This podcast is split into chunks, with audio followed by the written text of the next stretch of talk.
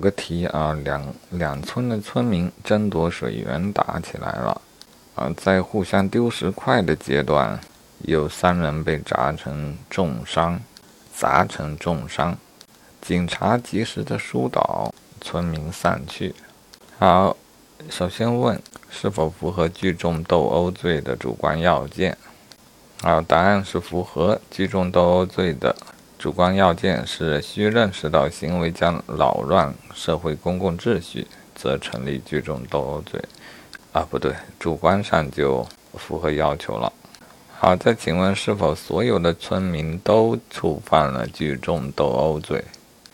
啊，并非如此啊。聚众斗殴只惩罚首要分子和积极参加分子，至于一般参加者，则不定此罪。就不定罪。好，再请问，警察及时的疏导，没有发生持械斗殴的情况，属于聚众斗殴未遂，这个说法对吗？啊，这是错的。首先注意，持械斗殴和聚众斗殴什么关系？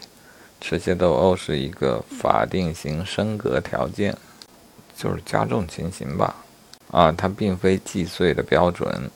这些人已经都既遂了。好，最后问聚众斗殴致人重伤死亡的，如何定罪？对于造成重伤死亡结果的村民，以故故意伤害罪、故意杀人罪定罪，而不定聚众斗殴罪。